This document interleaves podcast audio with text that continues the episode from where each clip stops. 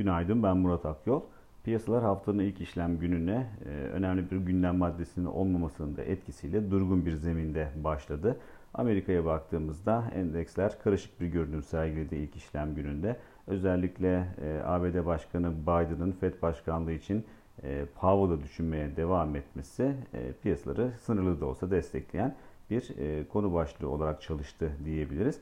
İçeride ise BIST endeksinde yukarı yönlü eğilim devam ediyor ve endeks dün günü sınırlı bir değer kazanımıyla 1755 puan seviyesinin de üzerinde tamamlamayı başardı. Diğer taraftan dolar TL'ye baktığımızda ise orada volatilite oldukça yüksek seyrediyor. Gün içinde her iki yöne de çok sert hareketler görebiliyoruz. Dolayısıyla henüz e, kurun dolar TL kurunun denge bulduğunu söylemek için oldukça erken bir dönemdeyiz.